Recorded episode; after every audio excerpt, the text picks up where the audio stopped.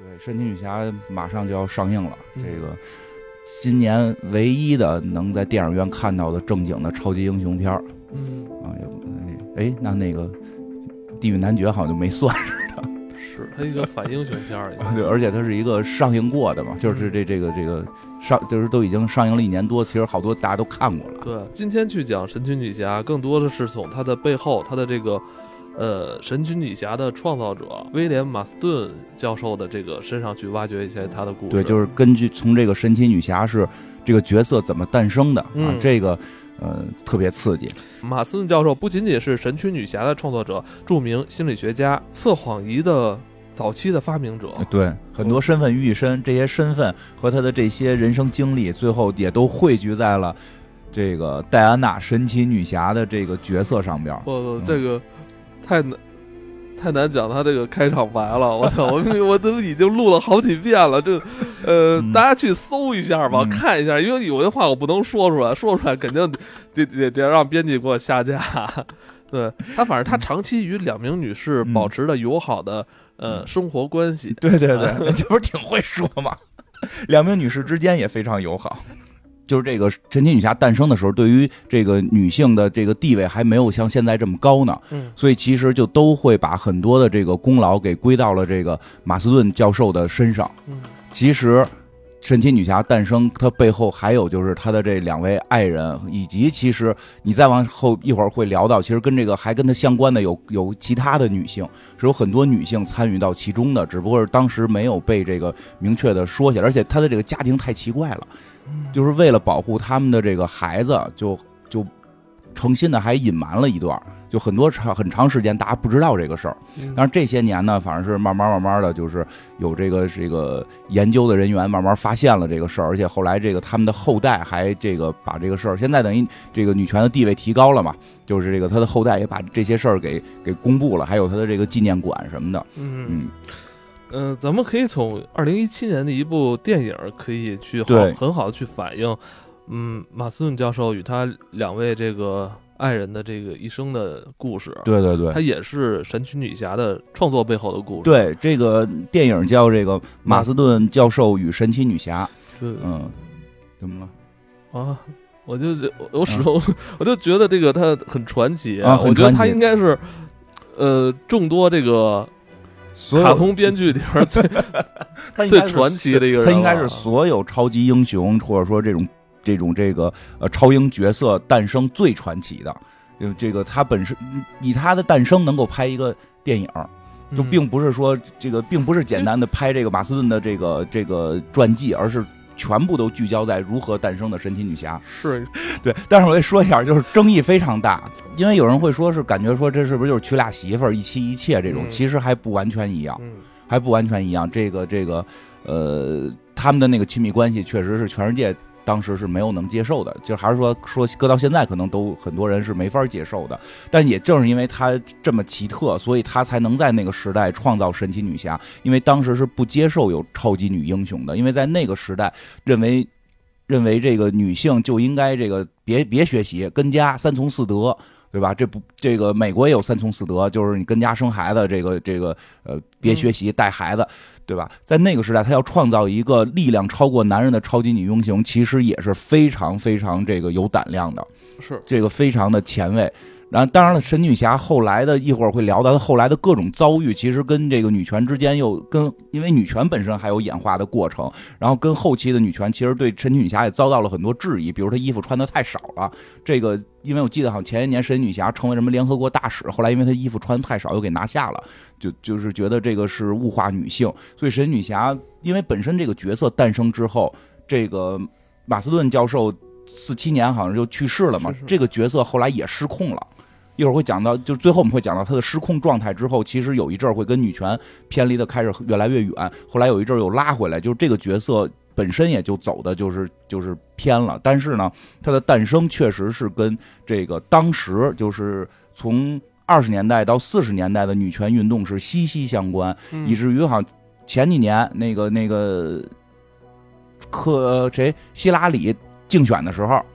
还用了神奇女侠，因为神奇女侠这个漫画里边是第一次有人提出来第一次有人提出来说女人该当总统，然后甚至我觉得希拉里还挺合适。是啊，他觉得自己就是神奇女侠呀，因为神奇女侠是第一个提出来美国总统该是由女人当，但是他。他们幻想的年代是大概好像是在三零几几年，说第一说有一位美国，他没说第一位，说有一位美国女性总统当选了，而且在漫画里边，这个这个谁，这个神奇女侠自己还竞选过总统，就是她是由于她这个正好就是就开始讲一下，她最早是诞生是在四十年代诞生的，但这个雏形其实还挺早的，这个雏形是在二十年代就已经。出现了，所以说神奇女侠这个，我们我们把这个马斯顿教授是非常重要。他现在一般说这个两个创作者，一个是这个伊丽莎白，呃，不不是是这个就是伊丽莎白。其实现在一般的这个百科都不会挂，都不会挂。一般挂的两个创作者，一个是马斯顿，一个是这位马斯顿，一个是哈里哈里季皮那个彼彼得，就皮特哈哈里哈里季，他是画画家。这个哈里季是个男的，他是画的；马斯顿是是是写写剧本的，对对对，是这么两个关系。但实际这两个人再往上倒，就是他有一个他们的这个源头，就是他们的这个思想源头，实际上是一个叫这个玛格丽特·桑格的，她就是她就是美国美国二十世纪的时候这个呃女权运动的这个先驱，而且她提出的主要的这个论点，就是当时的主要论点是说要。节育就是女性应该能控制自己该不该生孩子。其实这件事不光是女性，但也包括男性。就是因为美国是一个保守国家，当时女权的战斗的主要对象是保守派，是天主教。你看现在好多美国信天主教的这些这个明星，一下生十几个孩子，因为天主教是反对避孕的。当时这位这个玛格丽特·桑格其实核心宣传的是这个要避孕。嗯，就是你，因为他看到太多这个女性或者一个家庭一个女性，由于孩子多啊，导致了这个经经济崩溃，这个这个这个家庭经济崩溃，而且也没有时间发展自己的职业。对啊，女那女性就全被这个拴住了，然后这男性最后一拍屁股，可能一赌气跑了，这是他其中的一个论点。他另外一个重要论点是参政，就是当时美国的女性。因为美国是按州投票嘛，对吧？最近闹大选闹的，大家可能对这个美国投票都越来越越越了解了。美国投票是按州投，它有的州允许女的投，有的州就不允许女的投。所以当时这个玛丽特桑格就是两个论点，一个是就两个这个这个建议，一个是女性要参政，全美国的女性都应该能投票，而且他认为全美国的女性投票的话，会真正帮助穷人。嗯，因为女性当时是这个被压迫的这个阶级。其实这部电影里边有一句台词我还记着啊，就是那个女性是负责爱与生育，对，是吧？就是在那个时候的一种认知。男性只有杀戮，所以他说这个世界应该是由女性来对对对对是。然后呢，这个这个他还有个妹妹。这这个都记住特别重要，就是这个，因为整个神奇女侠其实是从玛格丽特·桑格辐射出来的，但是由于她为了保守后来的秘密，她的所有专辑里边是没有提这件事儿的。但是后来也有把她画成神奇女侠的，就是她有一个妹妹叫这个埃塞尔·拜恩，这个这个这个姑娘呢，在当时呢，反正是说比她这个比她这个姐姐的这个行为还还激进。她是美国历史上第一个由于在监狱里绝食而被强制灌灌食物的这个这个一个一个这人物，而且是被拍下照片来公布了，说你看我在美国监狱里边啊，他们我我绝食，他们还撬我嘴吃东，就逼逼我吃东西，因为他他出事儿，因为他就是抗议嘛，因为他也是在去争取这个这个生育权和这个生育控制权和这个投票权。嗯，然后在这个时候，这个玛格丽特桑格呢就。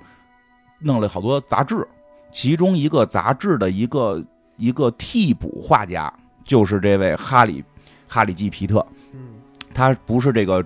主画家，是主画家可能今儿病了，就需要一个这个助手帮帮上给画的是这个人，这个人后来就成为了神奇女侠的这个创作者。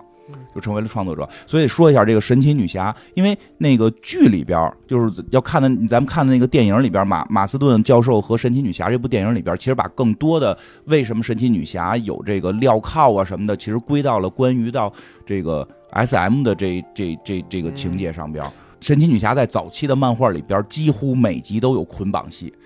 被捆着，然后要挣破这个锁链。然后甚至神奇女侠还有一个特别奇怪的设定，这个设定现在基本不用了。我不知道这次电影里会不会用，因为我们会发现这次电影，因为这次电影我看那个介绍说，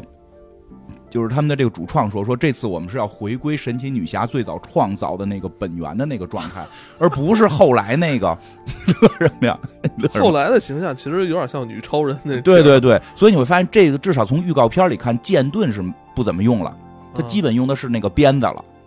基本用的是那个捆仙绳。真 真言套索，真言套索是那捆仙绳啊，就是这个真言套索的来历，就是说有人就有有说法说，本身是可能就是这个很重要，这很明确的一点是，马斯顿教授发明了这个测谎仪，所以真言套索肯定是代表着测谎仪，它能让你说出真话，而且他认为真话是有力量的，对吧？因为这个这个片子里边也演，就是这帮人都就是对于谁爱谁都不好意思说，最后只有绑上那个绑上那个测谎仪才说你爱不爱他，我不爱，然后那啪就动特厉害。然后另外一个说法就是说是跟本身这个马斯顿教授他的这个这这个性癖好有关，所以总在玩捆绑。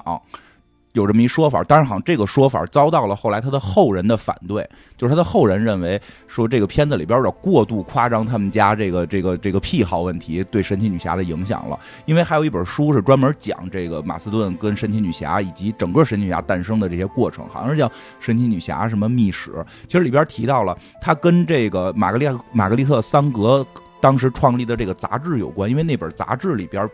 的大部分图都是女性被捆绑。因为他的，因为当时女性没有投票权，没有教育权，他们认为女性被这两大枷锁给给给给绑住了，只有挣脱这两个枷锁，女性才能够这个这个独立。嗯，所以当时画的画都是女性被这些这个绳子给捆着，然后这个枷锁一边写的是教育，一边写的是投票。然后包括说，当时美国不是有有几个州，大概有一一部分州是有了投票权，女性投票权，好多州还没有。所以当时他们的那个游行也都比较这个有有创意。就有一个游行，就是我看那个老照片里边女权的游行，就是所有的就是有五十个美国的女人，她们每个人代表一个州。其中有些州好像穿的是白衣服，然后双手是没有被捆绑的，然后剩下一些州是穿着黑衣服，手上戴着镣铐，就来告诉大家，还有那么多州这个女性是被是被束缚的。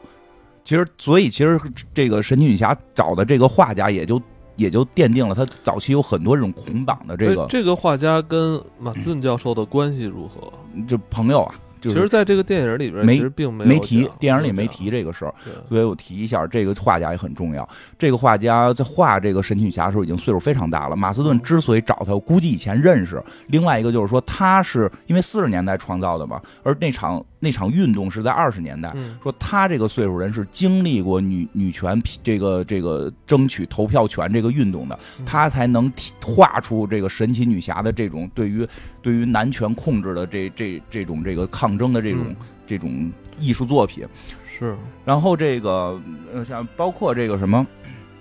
包括这个神奇女侠有一个特奇怪的一个设定，现在不怎么用。刚才说了，现在不怎么用是什么？就是她这么厉害，她有一个弱点，她的弱点呢，就如同这个超人遇见那个克星石就不行了，嗯嗯嗯对吧？这这感觉这克星石人类你认为他的弱点是在哪？就是原先他有一个明确弱点，就是他的双手不能被捆绑。一旦男人捆绑他的两只手，他的所有神力就没有了。就这个特别有意思，这个早期设定的时候特别明确。他早期设定的时候是为了告诉说的这些女孩们，就当时的女性们，说不管你多么优秀，你一旦被男性束缚住双手，你就你就被会被家庭或者说会被这个男权给控制，你的这一生就完了。你绝对不能让人控制住你的双手，不能被被枷锁所所这个遏制。是然后呢，另外呢，他一夹住之一抓住之后，他不就没有神力了吗？所以神奇女侠有时候大家会看说她那么厉害，我又不是神奇女侠，我可能无法抗争枷锁。但是神奇女侠在双手被绑定之后，就变成一个普通女孩，她没有任何神力。但是每集她都能够想办法从枷锁里边挣脱出来，然后打败敌人。其实她也是为了给当时的女性一个信心，就是普通的女性也可以这么抗争。但是呢，这个事儿后来就变味儿了。嗯，就后来这个演化很多年之后，就变成了为什么一个这么强的女人可以被男人轻易的套上胳膊，然后她就没有能力了？这不是男权的代表吗？这不是男权的象征吗？所以这个设定后来就不怎么用了。这个设定后来基本被用作的手法是拿那个拿那个真言套索捆。所以他依然还保留着现在神奇女侠里好多就是真言套索会捆住他的身体，捆住他的手，他被给捆住了。这样至少能解释说这是真言套索，不是普通的这个这个枷锁。原先是普通枷锁枷都他都没能力。好，然后这个，另外呢，一个就是说的这个，当时这个玛格丽特，刚才说这个玛丽特桑格，他出了很多杂志，他的这个崇拜者当中就有这个马斯顿夫妇。马斯顿夫妇这两这两口子呢，从小就认识，是发小，对，发小一块儿长大的。他这个媳妇儿叫这个，伊丽莎白·霍勒维，非常非常的聪明啊，非常非常聪明，就是才华横溢。但是也是由于在当时那个时代，女性不能够获得太高的学历。是他后来就是就是做马斯顿的助手了。，对，实际上马斯顿都承认他的能力比我强，嗯，说包括这个剧里边的论文都是他给我写的啊。对剧里边他都说这个最后那个测谎仪的那个最核心部分是他媳妇儿想出来的，对吧？然后这个，但是在当时那个时代，他没有这个任何机会。说我记得是，但是特别逗的是什么呢？是校方不会明确的告诉你说，因为你是女的，说这个感觉不合适，他就会刁难他。最后刁难的借口是说，说他不会说德语。说凭就凭什么会说德语，你才要给我这个心理学学位呢？说因为那弗洛伊德他们都都说德语，你要不然你看不懂。所以那片儿里边片儿里边特别逗，他不是骂过一次弗洛伊德吗？对 对对对，是是。其实他有一些现实影射，他骂弗洛伊德嘛。对，就是但我觉得他也不错啊。嗯他有有一点就是其他人都比不过，嗯，他长寿，好人啊，活了一百岁啊！活一百岁。然后呢，但是这个我就喜欢长寿的人。我发现了，你就希望活得长。就是这个我看的书里边和这个剧里边，其实表达的我们不没法去确定原始的状态是什么样，就是说这个真实情况。但至少看起来，一般会说这个伊丽莎白·霍洛维其实有点偏男性，他有点这个说就是假小的这个劲儿。是吧？他有点假小子。其实那个剧里边就是这个戏你，看那个照片啊，马森教授照片有点女性化，像一个有点老奶奶特慈有点祥，老奶奶，对，有点那个胖乎的，对，有点那个个，我当时看着就有点唐唐杰忠老师年轻时候的样子是，不是有点？就是就是有点儿男生女相啊，胖乎的，然后那个特慈祥，特慈特别慈祥。一看他媳妇儿就感觉有点那个干练，干练。从老照片看，从剧里边看，那个女女女女主角其实演的也挺好，她好多动作跟细节和眼神其实是男性化的，包括穿衣服插着兜，那肩膀架着，就是她本身这个她的。这个媳妇儿其实从小就是一个女权主义者，她就认为女生为什么会比男生差？为什么女生就不能够得到好的这个教育？说虽然他们现在能教育了，学位不给，说不给她这个心理学学位，好像给她糊弄了一个别的学位，然后这个是给了她个学位，但不是很高级。所以在这个电影里边演也是，就是他后来去应聘的时候，别人还说你是哪哪个学校，他特意纠正这是哈佛，就这是哈佛里的一个学校，他只不过给我们颁了另一个证书。其实他就是受到同样的教育，过同样的考试，但是不给他颁哈佛的这个证书。是对所以这个其实这个设定在这个这个设定在神奇女侠里边也一直被用到。嗯神奇女侠里边就有一个学院，因为神奇女侠早期设定是在一个就是她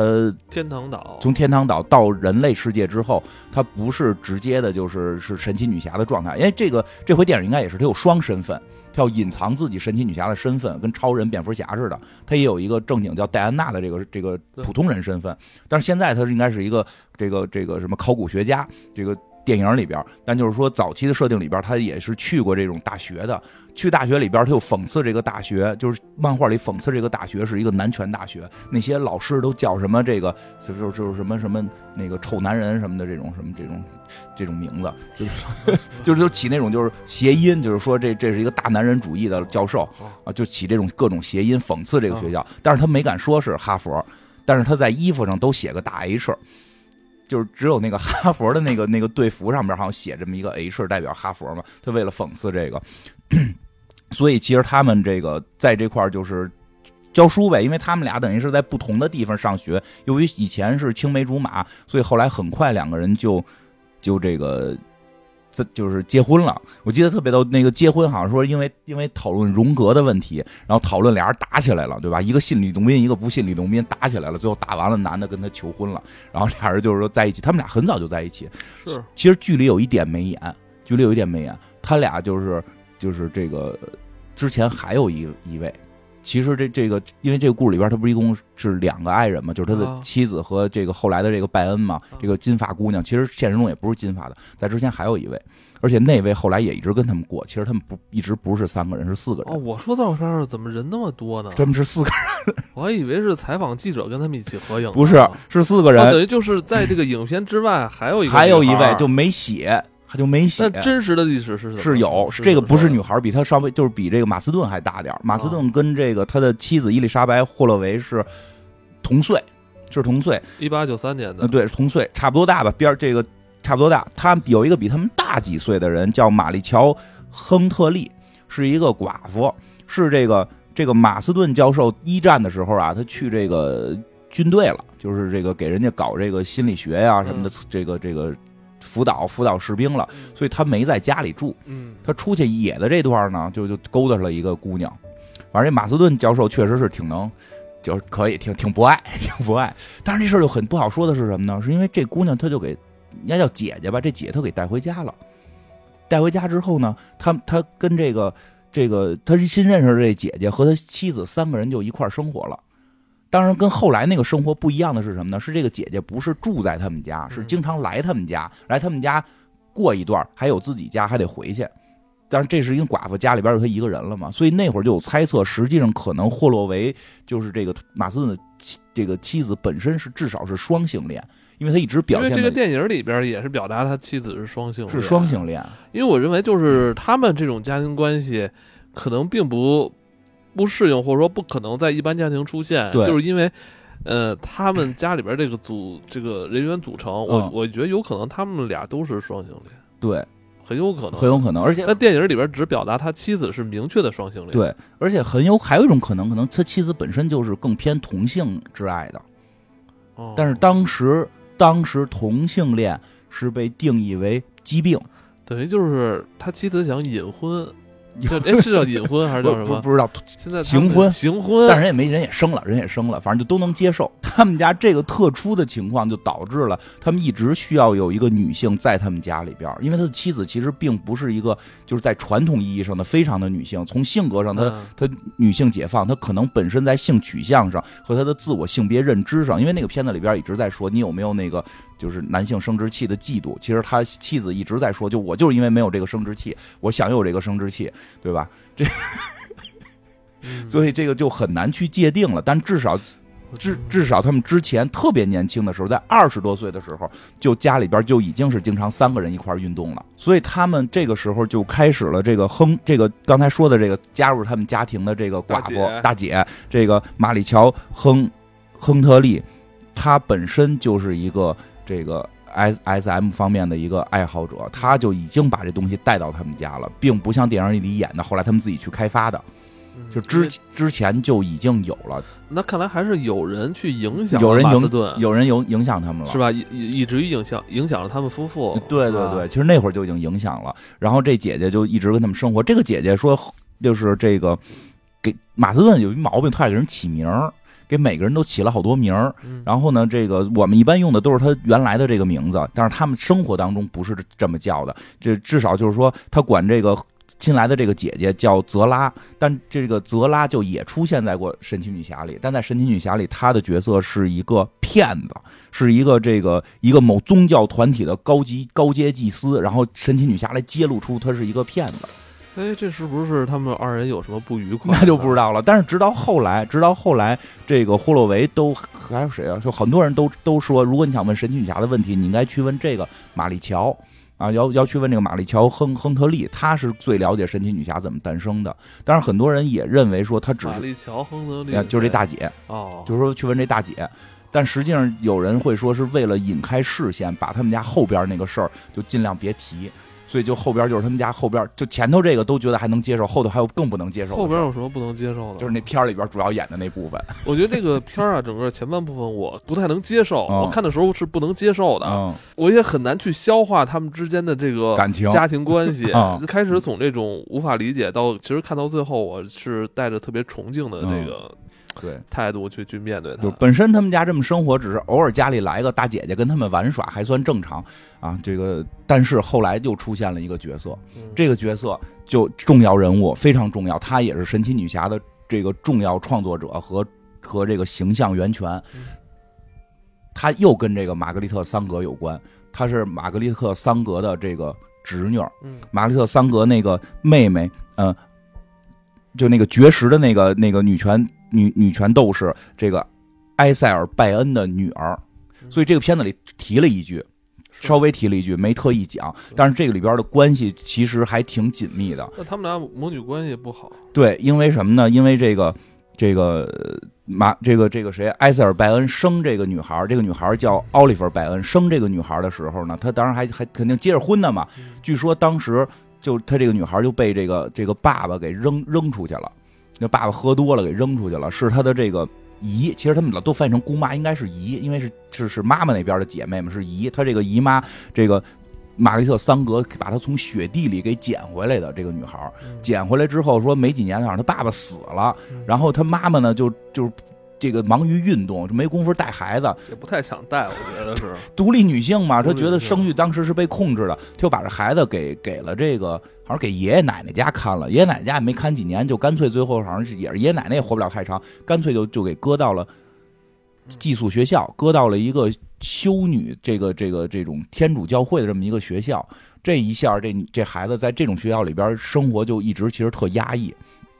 然后没过了，就又过了一些年，他妈妈又就就缓过来了，就是这个搞活动啊，又经费了啊，对对对，就把她给找回来了。啊所以她实际上这个女孩最小的时候是在这个没有父母的这个关爱，然后是在这个天主教会的这种这种修女养大，对，然后在青春期之后左右，她又有两个女权斗士养大嗯，这两个女权斗士。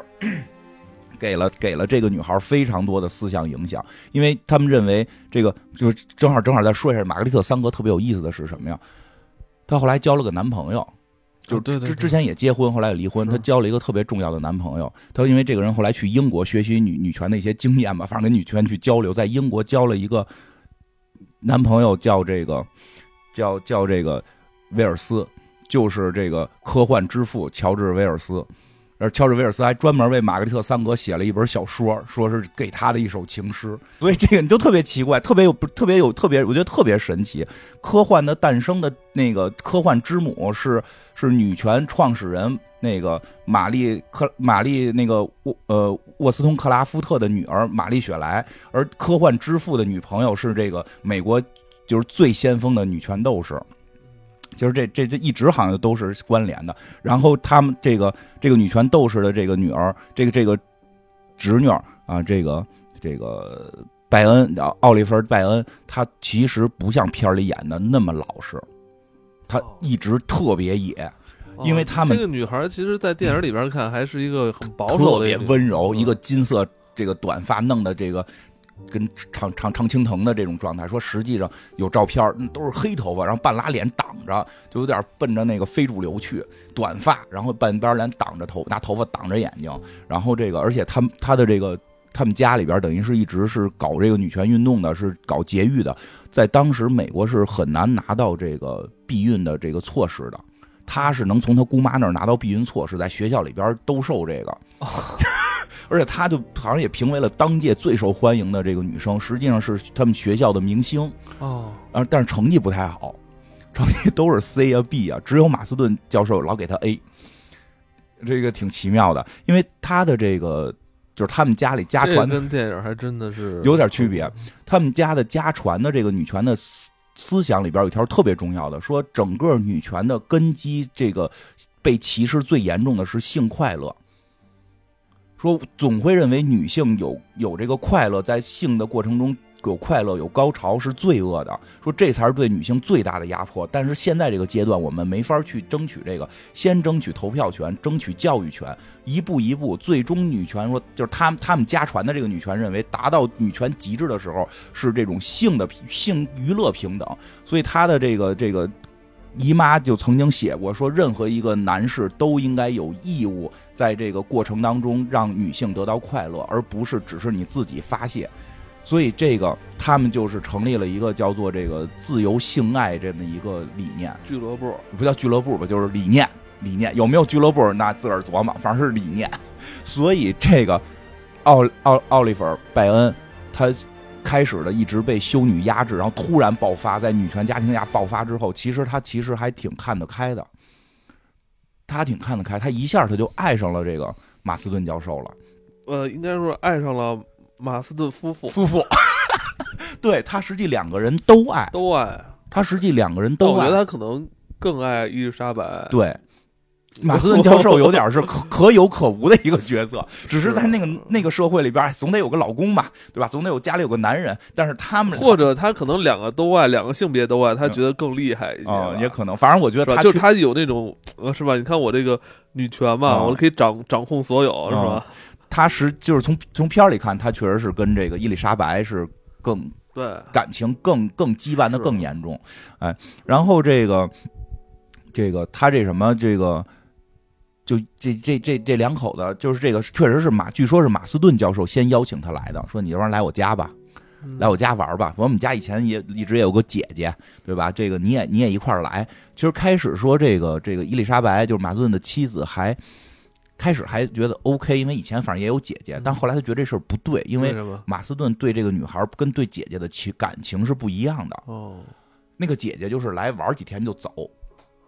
他马斯顿明显想把这个拜恩彻底带到他们家里来，嗯，就是要变成一个三人家庭，然后甚至这个马斯顿就就是也发了这个这个通最后通牒了，说我我老爱他了，要不然咱们一块儿过，要不然我带着他跑。但我那这跟电影还真的嗯不太一样，说不太一样。然后这个伊丽莎白其实一直，但是有一个挺像的，就是伊丽莎白跟剧里边挺像，她一直是那个纠结的人。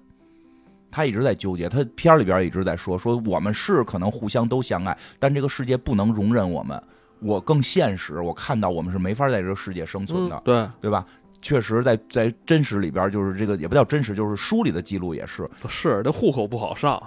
对他很他很他不就是他特别纠结，这该怎么弄，对吧？这个就说他说他好像思考了很久很久，然后最后同意了这件事儿。他也最后在这件事儿里找到了自己的角色，他跟这个。这个这个拜恩两个人好像挺好的，就就是两个人的关系还还不一般，反正，而且这个正好说一下，我这么说，马斯顿是死于 cancer 吧？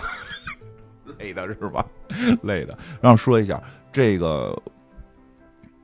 这就他们之间可能是有同性。你你你开始要正经认真说，认真，我认真认真说一个小知识。因为我觉得看全片这电影，我始终想的是你。啊，我觉得你应该特兴奋。我一个都没有了。你你特别兴奋。我兴奋。你兴奋我？兴奋兴奋。就是这个，就是说很有可能，确实他们之间的同性的感情会会更强。因为呢，这个因为这个这个伊丽莎白霍洛维后来为这个。神奇女侠写过这个一些设定，就是她的口头禅的设定，特意强调了，就是叫这个说神奇女侠，因为如果由男人来去创作的话，就因为后来就是要要。这个马斯顿教授去世之后，这个角色肯定就要归到 DC 嘛，就是说要别人来继续创作。当时 D 他是他当时已经在给 DC 写了，还是后来把版权转给了 DC？一开始应该就是 DC。但那个时期，他这个电影也反映那个时期，其实你如果是做这个，嗯呃，漫画创作，或者说整个漫画产业链人，其实都是属于文化最底层那些人，对，就是最最看不起的，是肯定是拿不上台面的。挣钱呀。当时也挣钱，吃肉挣钱。他们家后来特别穷，因为他们家这个这个片里是说，因为他们这个复杂的关系被各种的这个歧视。然后后来你像，就是我认为他们确实是在呃一些方面受到一些迫害。对，你像工作没了，他们是大学，他是大学教授嘛。对。工作没了，然后受到那个邻居还欺负，邻居欺负打他们家小孩儿，还把马斯顿给揍了，对对，是吧？所以所以他们家其实经济没有不好，没有容身之处，再加上他好一直在受到什么风纪委员会的这种审查，对，是吧？对，是先是因为生活不好，所以画漫画做漫画嘛，后来漫画又被风纪给查，又给就调查了，老找他那个麻烦。要找他麻烦，然后就是说这个，所以后来这个角色在马斯顿去世之后，他就肯定归 DC 嘛。所以这个这个伊丽莎白霍洛维写了一个关于这个神奇女侠，你该如何去创造这个角色，里边特意说了，就是不要用男性口头禅，就这个角色。他像男性一样强，他有男性一样的力量嗯，但他不是个男人。你不要说最后这个这就就是个男人，只不过是长着胸，这这不对。说比如，对吧？说比如说口头禅，你就就就比如说。中国中文好理解，就是你你不能说那个那个三字经对吧？那个嗯那哒哒哒，你你不能这么说对吧？一一个女孩你不能逮谁说这什么什么你你什么的对吧？那个他是说这个，他来自于希腊，你不能写那个什么这个什么火神的锤子，就是就是一一一一一一一着急，他们那个西方不就得说什么？那个主啊，什么基督啊，他是因为是这个神奇女侠设定是亚马逊人，是这个希腊神话里的，他应该说宙斯啊，对吧？什么宙斯啊，火神的锤子呀，就就是就是这些词儿，哎，火人锤子是一句骂人的话是吧？就是反反正类似啊，类似，就是也不能叫骂人，就是这个我的天呐，就大概这个意思。他说，但是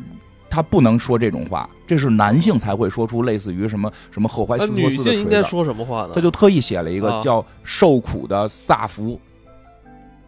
就是这个就就是有很有好几有好有好几句话，比如说什么什么赞这什么伟什么伟大的雅典娜呀，赞美这个赞美阿弗洛狄特呀，但是不是星矢说的话啊对对对对，哎，因为这回就要穿圣衣了，圣斗这回这个神奇女侠这个电影一九八四里边，神奇女侠最后要穿圣衣，就是就那就跟星矢那圣衣差不多了。嗯啊当然就是说，就当时说要有一个特别明确写下来的，叫这个受苦的萨福。就这个并不是一个希腊神话里的一个神，他是一个诗人，这是一个诗人。这个诗人，这个诗人也是现在我们这个“蕾丝边”这个词的源头。哦，我们现在一般不是说这女性同性之爱叫蕾丝蕾丝边吗？它不是跟蕾丝相关，它是一个英文单词啊，我也不太会念了，但是发音类似于蕾丝边，是因为这个萨福这个这个形象，就是这个这个历史上的这个人，她是一个女诗人，她后来回到了她自己的曾经的她自己的那个岛，那个岛的名字叫莱斯博斯岛。她在那个岛上教授女孩们如何写诗，如何恋爱，所以在这个岛上很多女性之间也出现了这种互相的这种爱，所以所以女同性恋这个蕾丝边这个词是从这个萨福是来的，所以其实里边看到霍洛维特意说神奇女侠的口头禅要说这个，所以神奇女侠的早期设定一直是一个双性恋，一直是一个双性恋，双性恋可以，我觉得双性恋挺好的。嗯，就是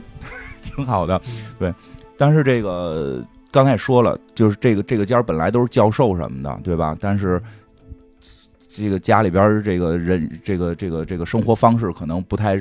容忍什么意思？啊。我你看我走神了，已经有啊你先说什么？我就说他刚才不是也说了吗？说这马斯顿本来是个教授嘛，对对对，但是由于他们家的这个新型的这种生活方式，这种三人互相都爱的这种生活方式，如果是一个男的爱俩女的，我觉得很多可能男性男男权还能接受。对，所以我就认为，就是他们这种家庭关系，只能是建立在他们这种身份，就是这种对性取向取向上他们是三个人互相都爱，互相爱，互相爱。谁都可以在前面，对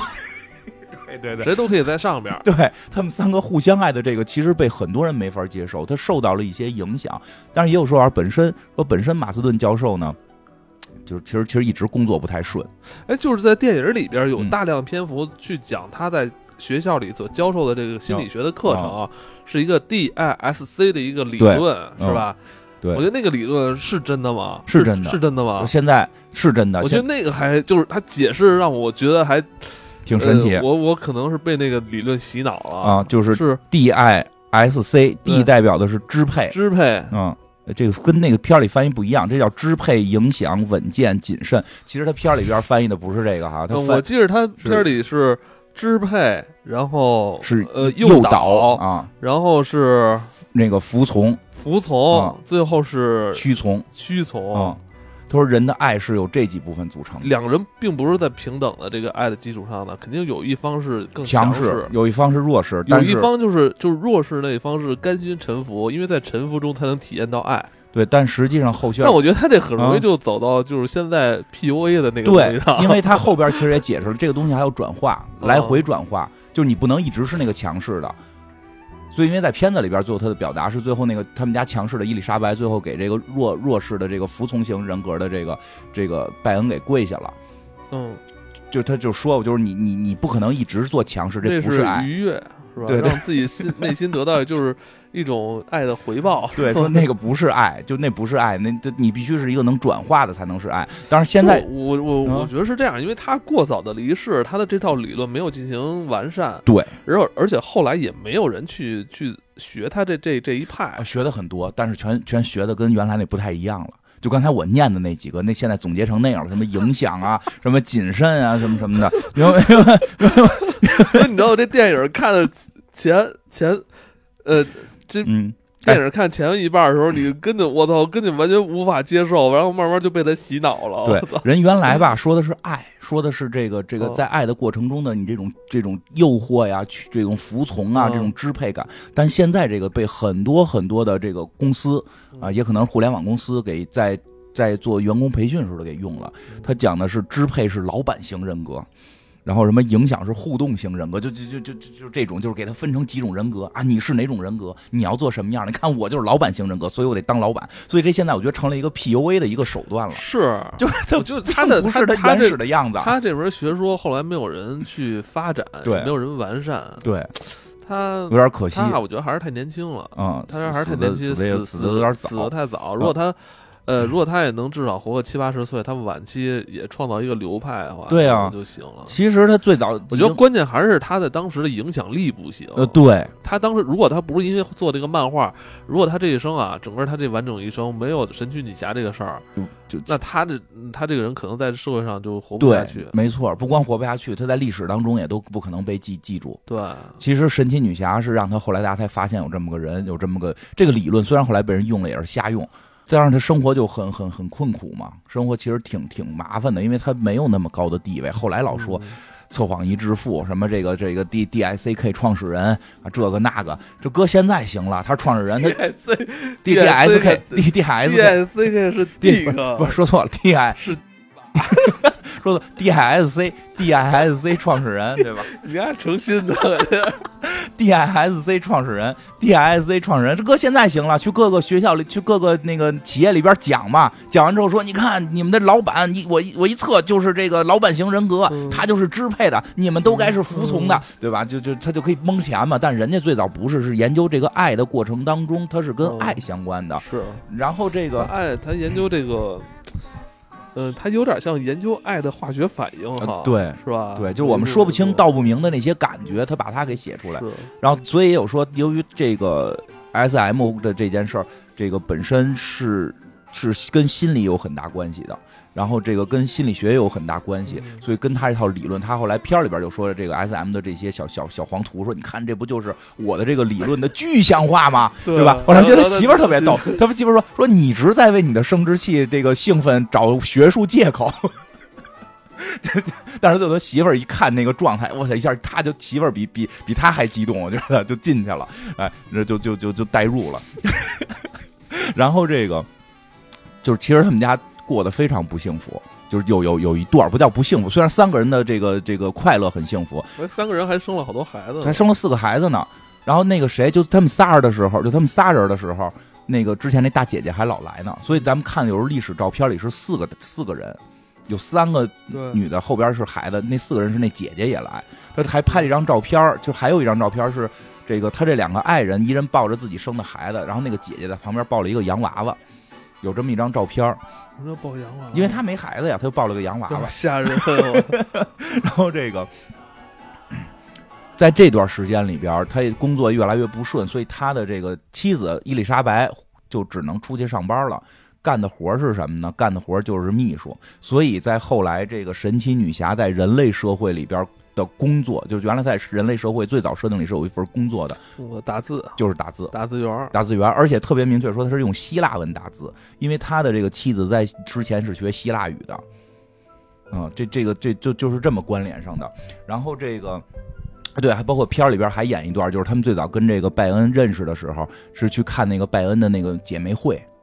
对吧？去看拜恩姐妹会那那，个拜这个奥利弗拜恩是吧？啊，他他参加这是是一个天主教的一个姐妹会是吗？应该是就是学校的那种兄弟会，是什么意思？姐妹就是那个。美国就美国大学不老有那种兄弟会嘛？就是这个男孩的以前老在片子里看见，就是进去之后先给你扒光了扔水池子里，或者让你干一个出丑的事儿，你就是加入兄弟会了。啊，他们说女孩也有叫姐妹会，他们进入姐妹会的仪式是这个打屁股，是是是上一届的这个学姐打下一届的学妹的屁股。为什么？就是其我记得是之前咱们那个那个心理学那个那个那实验的那系列里边大概也讲过，就是他是要做过吗？我忘了，没有具体讲这件事再听一遍，再听一遍，再听一遍，就反正就那四期都听一遍吧。它里边有就是要给你个门槛儿，就是让你就就是应该是算认知失调，但是没没具体讲，它跟认知失调有关，让你进入这个组织必须有一个强门槛儿，这个强门槛儿是必须让你有付出，你之后你才能认知失调，认为这是个好组织。所以这个女孩要挨挨挨这个这个顿揍啊挨顿揍啊打屁股，这个一一一般那个那块儿看的也啊这这这片只能自己一人看自，己一人看是吧？哎，就是有这个拜恩啊，就这个奥利弗拜恩打你当时看的时候兴奋吗？我我还行，我还行，我看的多了。奥利弗·拜恩打这个下级下一下一学期女生的这个屁股，结果这两个这个教授跟跟媳妇儿在他妈小秘密的小地儿偷看，是是是，我看爽了，俩人都我觉得那个马斯顿教授嗯还可以，一直嗯保持理智。我觉得那个他他妻子伊丽莎白挺对，反正兴奋的。对他妻妻子挺高兴看着，但是哦但是他妻子还就是挺拒绝，又就又拒绝又高兴，是就是？嘴比较硬。嗯 然后这个对，就是这段戏在神奇女侠里其实也有，啊，是吗？对，神奇女侠的早期漫画里都有，它表达了这些东西，但后来就都慢慢的被被被删掉了。对，但是到这会儿说到这儿，神奇女侠还没诞生呢，对吧？神奇女侠怎么诞生的呢？就是因为他们家呀过不下去了，这个男的说一直就没找着正经工作，虽然说是教授发明了这个测谎仪，反正这专利也不是他的，他也没挣着钱，别人挣了钱了，然后他这个各种原因，这个学校也不要他。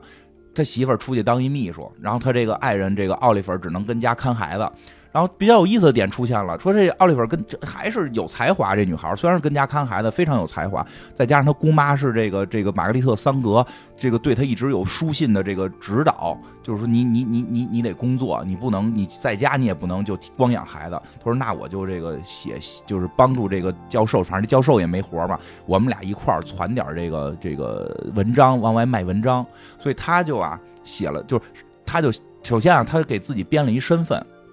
就生活中就编了一身份，他说自己是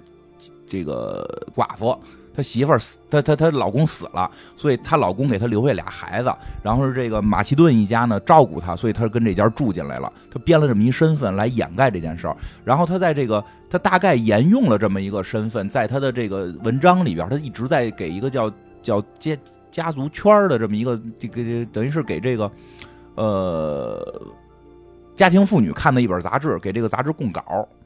供稿呢，他怎么写？他就说他就是这么一角色。他呢认识了一个这个心理学教授，叫这个马斯顿。然后他经常说坐火车去马斯顿家拜访，然后呢拜访这个马斯顿，他这个这个聊他的这个心理学的一些观点、心理学的一些成就。所以其实他是等于帮着他这个这个马斯顿教授给推火了，想通过这个媒介得往火了推，有本事也得推一推。就说这个测谎仪是他发明的，就开始写这些文章。哎，后来这个好像大家挺爱看，他写的不错，大家挺爱看。家里边有这遗传基因。他后来出了一什么事儿呢？是说呀，这个这个当时超人已经诞生了，蝙蝠侠已经诞生了。这个这个剧里边说是他们家走投无路，最后要去创造神奇女侠。实际上比这个再复杂一点，是当时超人跟蝙蝠侠都诞生了。诞生之后呢？有人就开始说了，说这超人就宣扬暴力，对，什么法西斯，什么哐哐打。最关键一点，当时快到二战了，说德国人爱看超人，这他妈超人就是个法西斯。说这蝙蝠侠那个这个拿着个枪，当最早的蝙蝠侠有枪，啪啪满处打嘛。说蝙蝠侠拿着个枪就是就就是一个强盗，这这都什么玩意儿啊？就就受到了很多这种指责。然后呢，这个他可能也是为了挣稿费，他就这个这个。奥利弗·拜恩就写了一篇文章，说说啊，我我就去拜访了这个马斯顿教授，问他说，哎，你看这些漫画是不是不好的，会对孩子们有坏的影响？然后马斯顿教授就说了，怎么说呢？说这个呀东西你有一个分辨的方法，什么方法呢？是说如果一个人被抓住了，要对他实施酷刑，啊，对他实施酷刑。嗯如果观众们明确知道这个酷刑实施不了，总会在千钧一发的时候有超级英雄来救他。是哎，这就是安全的，这就对孩子们是好的影响，让他们能知道这个坏人会被惩罚。如果这个漫画里边画了这个具体的刑，这个这个刑罚，而且让大家总在期待说，哎，赶紧实行，赶紧看给他肚子拉开，赶紧看给他胳膊锯掉，说这个就是坏的影响。说但你看超人这些从来没有描写过具体的这个操作手段，都是千钧一发，超人去救人，这是多好的影响啊！就把这给登了。本来家登的是一个在这个叫什么，这个家庭主妇看的。哎，不知道好巧不巧，超人的这个老板发掘超人的这位这个这个老板叫这个盖因，那我看叫发掘超人的这位老板盖因斯，他看读到了，说我这写太好了，写我心坎里了，我就得拿这个现在跟这些敌人们对抗。敌人们是谁呢？就当时当时已经被美国的这个保守派的一些学者们就质疑他们了。这个学者特别逗的是，早期是跟这个玛格丽特·桑格对打，就是打女权，然后现在打漫画。好巧不巧，之前对抗的是人姨妈，现在对抗的是是是人侄女这一家子，就就但是都不知道机缘巧合。结果这个这个这个盖因斯盖因斯看见之后说：“这写我心坎里了，我现在就要这个这人来我这上班。”嗯，对吧？因为。这个这个报道里写的，就是说这个文章里写的是这个马马斯马马斯顿的教授的这个观点，所以就把他给找来了。马斯顿就去他们那儿上班了，成了成了一个呃代笔啊，那就不说不好，当时到底是谁的观点了。反反正写是这个是这个是这个奥利弗·拜恩写的，那没准奥利弗·拜恩跟这个马斯顿跟家里传好了写的，但总之是把男的请去上班了。男的去上班之后是当时是没有，当时不是画漫画，当时他的工作是叫这个。顾问是说，因为跟他们对打的一个杂志啊，也有也有这个顾问团，说这些顾问团是专门审核这些漫画合不合适孩子看。然后这个马马斯顿来了，说他也负责审核这些漫画适合不适合孩子看。他这个性格，他审这漫画能适合？当时他觉得什么都行，他觉得他他可都不光是觉得什么都行，觉得你这不够刺激，他又提出来了，说你们这现在不行啊。说你知道为什么人家一直 diss 你们这事儿吗？你们这超人跟个疯子似的，这蝙蝠侠拿着个枪。当然后来这些都被改掉了，因为后来蝙蝠侠明确不许再动枪，就给他重新加设定。什么蝙蝠侠不让再因为当时好像是出现了一些这个，就是跟跟欧洲的战争还有关，然后美国的枪械管理也有关。因为美国好像开始禁止老百姓使用冲锋机、使用机关枪。说之前老百姓是能拿着那种嘟嘟嘟嘟嘟嘟的那种什么机关枪上街。你说蝙蝠侠为什么不能用枪？就是早期他用，就是因为当时美国社会是这么一个状态，所以就是说他拿着枪在啪啪啪这么打。哦，我影响不好。我一直以为蝙蝠侠不能用枪，是因为他本身就蒙面，他在用枪 啊，他就。就强盗，他他就更像一个反派了。对，就是因为这个，就是因为这个，因为当时社会上他这形象会有人效仿，有对蒙蒙面就够够那什么的了，是就够吓人。所以就在那会儿说，那就别用枪了，他就不用。他早期用过枪，后来就不用枪了，还给改出一个设定来，什么就是就是这个他不用枪的一些理由，比如他父母被枪打死什么这种。但是不是后来有一些这个番外篇，蝙蝠侠变坏，或者说不要变坏，就蝙蝠侠变极端，就要使冲锋枪。或者蝙蝠侠的爸爸成为老蝙蝠侠时拿着冲锋枪上街，就都是跟那个时代有关，就是跟那个时代有关。然后呢，他说你这这都不够，这还都不够，还有一个更关键的，说就男人就是疯子，男人就知道打仗，女人有爱，爱才能拯救世界，爱比暴力更重要，所以我们要创造一个女英雄。然后他这个老板说：“这个我们创造了他，其实神奇女侠并不是第一个被创造的女英雄，是第一个成功被创造的。之前创造了就卖不出去，对，就没人看。是他说你们之前创造的呀有问题，说有什么问题啊？说你们那女的不够强，她不是个超级英雄。我们这要再做一超级英雄，就他妈得跟超人一样强，就这么这么强，比超人还强。就就虽然这个说在当时四十年代了嘛，大家还不认为女性能这么厉害。”还不认为女性能这么厉害，但是他就想到说必须这么干，就就是女性就就是凭什么女性比男性差，就要塑造这么强，同时他还拥有男性没有的这种爱的这种胸怀，然后呢，就正在创造的过程当中，这片儿里没演出了一事儿，有个这个另一家公司啊，出了一个穿着 拿着盾牌、穿着美国军旗的这么一个超级英雄，然后去扇希特勒大嘴巴去了，就是美国队长，美国队长一下就红了，就红的不行了，他们一看说，哎呦。咱这咱还出不出啊？说这怎么他不就把国旗穿身上了吗？咱们也穿，所以所以神奇女侠有一个特别奇怪的设定，她不是个美国人，她是她是这个天堂岛亚马逊人，但是她穿着美国国旗，她就是为了对抗对抗美国队长这个啊，为为了对抗美国队长的销量。那现在哎，现在好像加点金色了。对，现现在改改多了。最早期咱们金蓝，对对对，金蓝红。最早期的时候，就是咱们以前看过那七十年代版那个特别特别典型的那个，这个这个神奇女侠那个那个老版的那个形象，还是穿着星星星星裤衩或者星星短裙，然后上头是红的。那会儿也分不清的。嗯，他就是为了对抗美国队长这个角色，所以特别奇怪的就是为什么他穿了这身。然后还有就剩下的这这些带俩镯子。说这镯子是拜恩戴的，说这个这个奥利弗拜恩从从就是一直在上学时候戴着这俩镯子，特别的明显。片儿里边一直有，没具体说，但是你看他老有俩大手环，特粗的大手环。说这俩手环就也被这个给给用上了。然后呢，这个还还有什么呢？就是呃衣服，衣服的长短问题。说这个是超人那老板坚持的，说必须得短。要不然穿裤衩卖最早是短裙，说要不然卖不出去，因为他们开始对东西也没信心，说这这肯定得稍微的这个裸露一点，说在这个风纪风这叫什么风纪委查的这条线之上贴着这条线，能出能穿多少 穿多少，所以确实最早他的衣服是一个问题，就是他是为了吸引更多的眼球，给他弄得特别少。嗯，现在越穿越，现在穿的开始多起来了，然后但是这个这个以前穿的特别少。上边是个抹胸，下边一个裤衩没了，然后那裤衩后来越来越短，越靠开叉越来越高，越来越高。那早期开衩还 不就是那个黑袍里边的星光不就是？对对对对对对对，他就是为了销量，就这些设定。然后真言套索是根据他的这什么设定来的？就是这个测谎仪来的。然后他把他周围看到的所有人的性格都加到了这个故事里，他的两个爱人的性格揉在一起，成为了神奇女侠。然后周围的一些，比如他这个爱人的朋友们呀，就可能成为神奇女侠的朋友。然后他以前上学的老师就成为里边的某一个反派老师，就把都他妈给塞进去了。然后呢，故事从哪儿来呢？故事是也是从二十年代，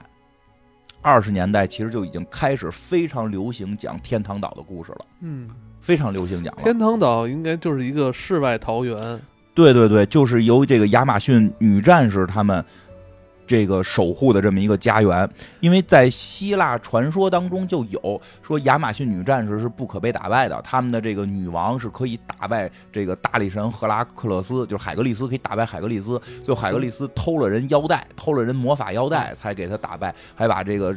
这个这个亚马逊人都给都给捆起来，那这真是太厉害了。啊，非常厉害。这个在这个，所以这个故事其实还不是不能说是完全原创，它有很多源头。一个是本身在希腊的时候就有一个源头，然后在一九一三年的时候，有一个有一位叫这个马克思伊斯特曼就出版了一本诗集，叫《亚马逊的女孩和其他诗篇》，是一首诗，就讲了一个非常类似的故事，说是一个天堂，就是类似天堂岛这么一个由亚马逊女战士生活的这么一个一个。都是女性的这么一个世界，非常美好。然后突然好像是来来了一个这么一个男性，来了一个男性，然后这个这个是个傻子，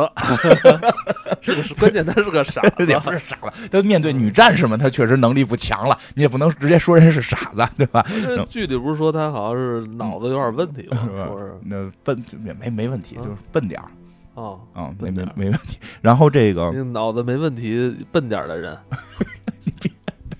上集死了，这集现在回归了，不是很确定是以什么方式回归。谁回归啊？就神女侠之前那男朋友啊，不是之前死了吗？傻了吧唧的，老说人傻，他死了。但是这集回归了，这集回归了，但是怎么回归的不知道。有说是平行宇宙，有可能是说是幻觉，到时候看吧。然后这个后边还有这个，就是当时有出过一系列这种书，还有叫什么？就有一本书叫《天使岛》的小说，讲的是一堆这个。就是一堆男人到了一个叫天使岛的地方，上边都是长着翅膀的天使，就是类似于神奇女侠这种这种故事了。他在天上飞，然后没有男人，结果这帮男人特别坏，给人翅膀都撅了，然后给人囚禁了。为什么呀？就是你表现当时男性男性对女性的残暴啊，给人翅膀都撅了，然后困在地上。说这些由于这些天使们原先都有翅膀，是能飞的，他们不用走路。然后翅膀被撅了，就走不了路了。他们也不会走路。最后故事就是这些女性怎么学会走路，然后反击打败男性。就这些故事都是在呃这个呃二十世纪初就有了。然后呢，这个马斯顿在写这个神奇女侠剧本的时候，就直接沿用了这些故事原型，就把这个神奇女侠就给写出来了。后来是。包括找画家也是，就开始推荐了很多画家，他都看不上。他说这个必须要表达我们当年，因为这会儿他岁数也不小了嘛，就是当年我年轻的时候，我慷慨激昂的时候，我们去参加的那场这个为女性争取这个这个这个生育控制权、争取这个参政权的这场运动当中的人来画，就找到了刚才我们最开始讲的那个那个那个画家。就找到了刚才我们开始讲那个画家哈哈里皮特，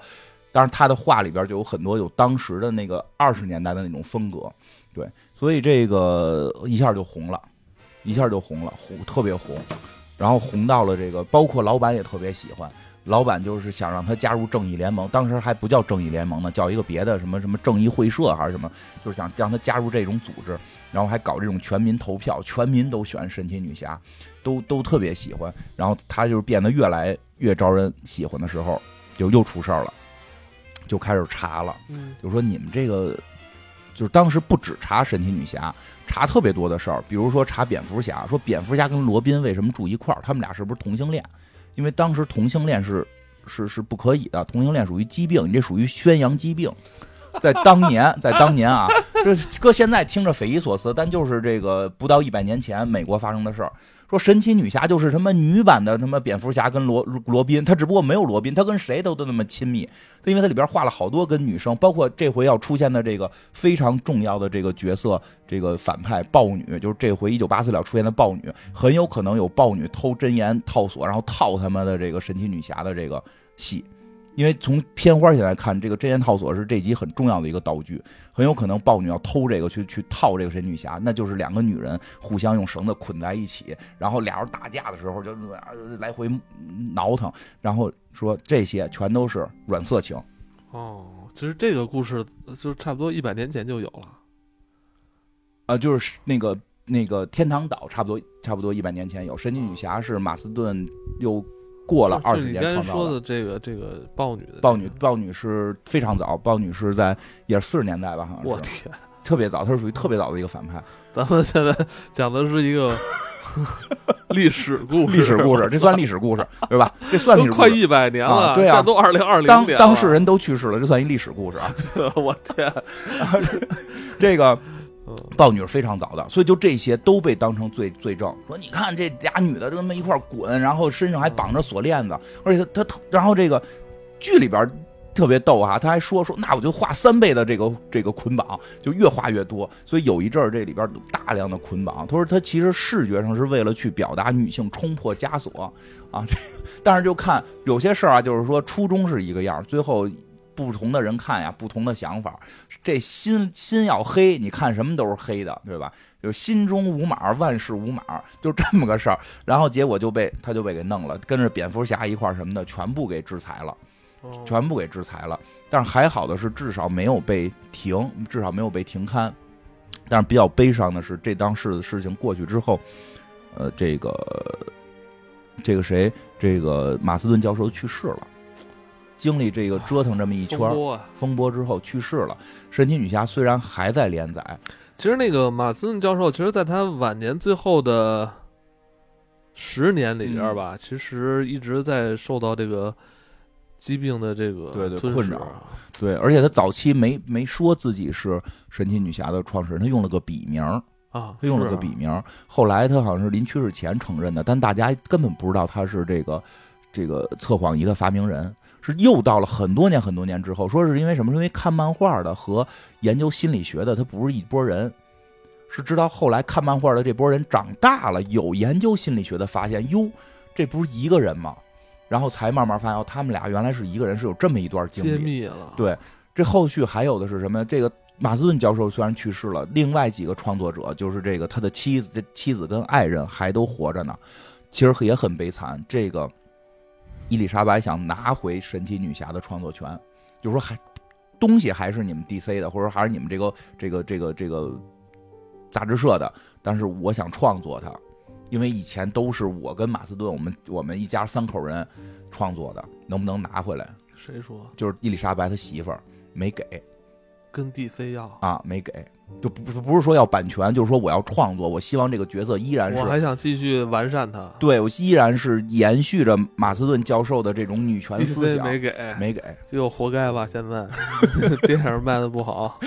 没给。这几年这几年不是在往回改吗？这几年在往回改，没给，没给呢。当时还有那个那个那个画家还在呢，画家画家还活着呢。画家当时还活着呢。啊，当时还活着当时现在因为咱们现在讲的都是历史人物历史是历史人物，都那个伊丽莎白她妻子啊嗯，就原配妻子，都活了一百岁，也是他好像一七年去世的吧反，正前些年去世的，前几嗯年去世了，一百岁，活一这百岁，这剩下的都都早就走了，对，早走了。这画家走的更早，这画家画神奇女侠就六十多了，画的时候就六十多了。讲的都是历史人物，我天，所以这个这个画家还坚持了一段，但是就开始改了。他特别不喜欢神奇女侠的那个靴子，哎，我在想嗯，是不是这画家有一定问题呢？他早期画了那么多那个女，权的对啊，没这没什么问题。说这画家还画了很多这个捆绑还有裸露的那种，不是他是为了宣扬当时的女权，因为当时二十年代女权 就是靠捆绑来宣扬。这个挺挺难怎么理解？因为现在，因为现在大家其实女性的捆绑不会像二十年代束缚的那么严重，你不能去上班，你不能去上学，嗯你不能去这个这个，就是法，就是基本上社会就就不鼓励你去，或者也不允许你去，嗯学校也不招收你。其实是捆绑的非常严重，嗯他用这种捆绑的状态去进行对社会的抨击跟反讽，所以那是二十年代对于女女权的时候要用这种方法。当然，搁现在可能就不是这不是这个意思了。嗯因为女权的这个不断的斗争跟胜利变化也在不断变化。这个穿的少是老板定的，其实他们并不希望他穿的很少，但是老板要求必须穿的少，不然卖不出钱。老板有老板的老板的问题，老板有老板的商业考虑，对，老板的是商业商业有商业考虑。然后这个画家还坚持了一段说，但是我觉得为什么那个后后来 DC 不嗯把这个、这怎么说创作权，嗯，也不能说交给伊丽莎白，或者说为什么不能让他一起过来共同创作呢？还是我我觉得我觉得还是有性别歧视。谈的不好？还是我觉得还是有性别歧视，而且也可能他们更想，因为马斯顿在的情况下，这是他创作的，也不好说。其实他们更多的人想去插手控制神奇女，对，就是控制这个角色，这还是商业化行为。对甚至还有人想，对你说这还真是，聊天做节目，咱们想说什么说什么，是吧？比较自由。你看有，呃，是吧？啊，对对对，就是他后边就像有资本了嘛，神奇女侠，神奇女侠后来资本里边有男权，想用想控制神奇女侠，宣扬男权，对，没错，因为人家是给你投钱的，啊是吧？给你发工资，就最后对这东西虽然说是伊丽莎白创作的，最后不归伊丽莎白了。嗯，就是伊丽莎白，至少伊丽莎白是三分之一的功劳，就跟伊丽莎白没关系了。伊丽莎白就写了一封信，说我们就希望这个以后你们创作神奇女侠，按照我们这个思路创作。刚才说的哪些话能说，哪些话不能说。是然后画家坚持了一段，也去世了。画家是把靴子改了，改成一个芭蕾舞鞋了。就他就是感觉那个那个劲儿就弱了点儿了，就就越来越女性化了。没有高跟鞋了。就其实高跟儿不高不，它是主要是靴子，就有那种就有那种战靴战斗的这种感觉，改成一个芭蕾舞鞋，后来改成一凉鞋。就 我看过那个神奇女侠的服装演化过程，还是受希腊那种对对对，早早期是受的，是。但是他又又加了穿穿凉鞋，我倒还可以接受，还可以接受。希腊以前不都是那凉鞋吗？芭蕾舞鞋有点怪，绑绑几个带子。嗯，然后后来是这个，其实因为这个这个这个就是马马斯顿教授去世之前是二战，就是他去世之前正好是二战嘛，是二战男的都去打仗了，女的只能在家，这个女的必须在承担起在国国内的这个生产劳动，所以要有力量。所以那会儿其实还挺宣扬神奇女侠的。但是马斯顿教授去世之后，也二战就结束了，也就开始这种风纪审查了。二战结束之后，有一个提倡是女性都赶紧回家，把工作岗位让给退伍下来的士兵。这是当时美国的一个政策，所以就开始大量的宣传女性回家，这是其实那是属于一个女性的低潮，就是女权低潮期。内退了，买顿工龄，对对对，就是这意思。他他们还没内退呢，他们就直接给轰回去，想法撵你回去。这个嗯内退、买到工龄都没问题，就是你得先把房子分了，那会儿你说的是那会儿的事儿，啊，对对是。那也得，那你先你让我回家行，先给给先给我给个家，给我个房，啊。然后呢，所以神奇女侠在那段时间内完全失控，超能力也没有了，哦每天想的是怎么结婚，怎么生孩子哦，，你指的失控是她这个故事上的故事完全就跟女权没关系了。哦然后再往后，再往后是这个，就这角色一下就不行了，这个角色直到一九七二年对，又重新崛才起。重新进行编辑。呃，其实也挺奇妙的是，一九七二年崛起是当时女权运动进入第二波高潮的时候，好像是有人有女性要选总统了，又重新找到了，诶，原来神奇女侠在故事里也选过总统，我操，神奇女侠预测了未来一千年我们美国要出女性总统哎了我，就问那个后来是希拉里是受到什么启示了吗？觉得希拉里自己觉得是自己那个是神故故事里的天选之人，但是是他觉得他是那个伊丽莎白是吗？他觉得他是神奇女侠，哦，好 他觉得她是神奇女侠啊，他这他那按说希拉里就是看这玩意儿长大的。就看这长大的，对他就相信自己不比男人差，自己要当总统，所以他是不是后来觉得克林顿这事儿他还是可以，有可能吧？他可以，他可以原谅他他，可以原谅他原谅了克林顿，说明他那个他更有权利，掌握住你说这个也是是有这种，你说我能原谅你是代表我更有权利。是这个，当然他当他这个是是是不是一个能不能成为一个好总统不知道啊？能不能成为好总统跟咱们国家这个至少跟咱们现在没什么关系。现在他也不选，但就是说他确实激励着很多这个女性再去争取这个参政。然后这个，但是有在。咱七十年代崛起的时候，其实也出现了一个特奇怪的现象我还。挺想让女性不是这回快了吗？如果那个拜登那个岁数也不小了，嗯死在任上，直接副总统一上，就是可能是美国第一个女总统了。谁就是那个叫那个贺锦丽吧，就是她的贺锦她的副总统是一个女性，她的副总统是一个对，就是有一个中文名的一个女、哦女女女性哦。如果拜登这么大岁数死在任上，好多人都说选拜登不是因为想想让拜登当选，是想让拜登死任上，让女总统上。说那岁数已经不行了，现在看着这，老这么说人家，但至少说这样的话，至少是神奇女侠的这个神奇女侠的预言预言实现了。提前实现了，提前提前实现了。神奇女侠是第一个说美国会有女总统的，这再怎么说她的这个女权的这个意识在这儿呢，她第一个说美国会有女总统的这么一个故事。嗯然后这七十年代兴起的时候，就是但是说杂志没配合，就是好多女权还是用这个形象，用它原始的这些故事去讲，但是杂志社好像没有太积极配合。依然还是受到一些阻挠。对他，而且是是又有阻挠，又有为了去挣这个钱。到了八十年代，神奇女侠的衣服已经改那大开叉泳装了，就就哎，你有没有觉得那个希瑞就啊是他对是是有点希瑞？希瑞，就是有点儿，所以他的衣服就变得越来越少，越来越奇怪。说直到这次电影说慢慢把这个风潮又带回去了。就至少不会让那个，因为说一旦真人化，你不能让人真穿的那么奇怪的衣服。对，但是星光是可以。但是 DC 现在不可能这么干了，说给神奇女侠弄那个八十年代那大开叉泳装出去，这这这不得被骂死吗？？DC 真是什么都做不好，感觉。在进入两千年之后，呃，神奇女侠系列算不错的，这希望这回也好吧。然后这个好多朋友以为神奇女侠是复联的嘛，而不是他看打灭霸的时候说神奇女侠怎么不来？因为神奇女侠拍的好嘛，就觉得神奇女侠是漫威的。嗯，哎，是漫威已经完完结了，漫漫威完结了，今年都没有，今年今年漫威宇宙一片没有，已经完结了吧？完结了大嗯大结局了大结局，大结。局了。哎呀，反正今年就等着看这个了，就看豹，我就是说看豹女最后拿有没有拿真言套索套这神奇女侠。哎，你这么说，我还真的挺期待的。嗯，嗯，就是今天其实你是介绍了更多马斯顿教授与神奇女侠这部呃电影以外更多的创作背景的一些故事。他的角色诞生的起源，嗯嗯。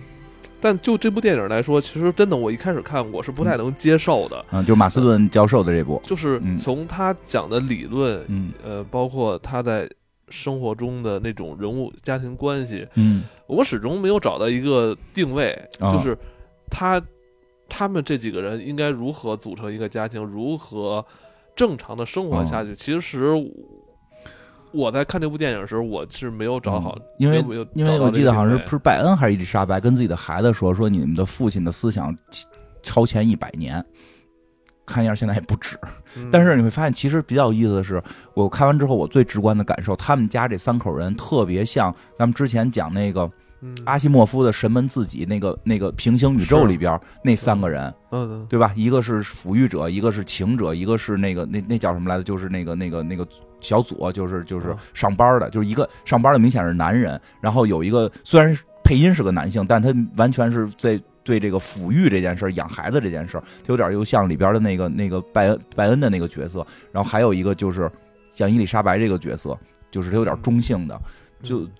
其实好像那个时代，这是一个有这有过这么一阵思潮，呃，有的国家跟地区吧，那说说清楚点儿，有的国家跟地区是允许这种婚姻方式。你与你自己爱人之间传递那种感情的那个渠道的，它其实不是一条直线，嗯它是一条阶梯性的一种感情的传递。对对，现在这套理论可能不太好讲通了，所以就变成就所以我就说在我所以我说，就他这套理论，在他的这个嗯电影的那故事发展的时机之下，确实是能讲通的。但实际上，在现在，我觉得有些字母圈的朋友其实还能理解这个这个情绪是吧？啊，就是就是他其实他他有时有很多是有原因的节目其实嗯到尾声了，嗯其实好多人也不知道他们仨什么关系。就我嗯可以讲讲啊，啊，就是这个呃，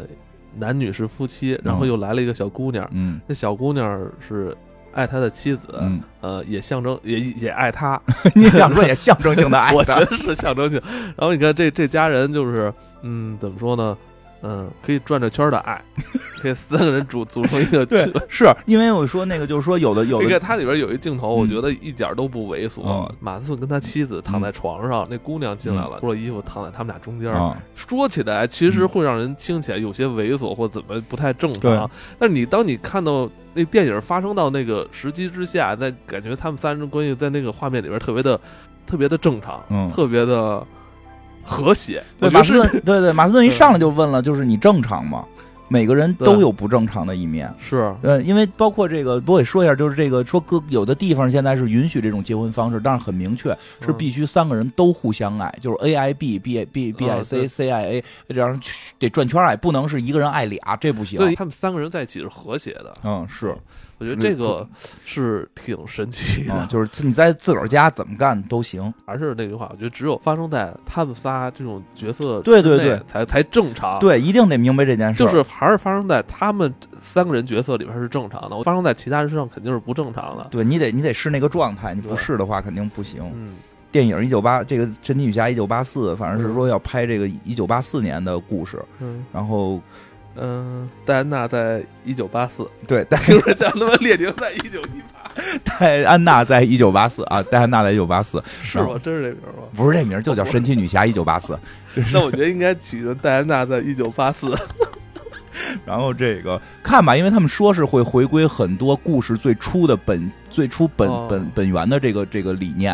然后希望这这部好看吧，就今年就这一部。嗯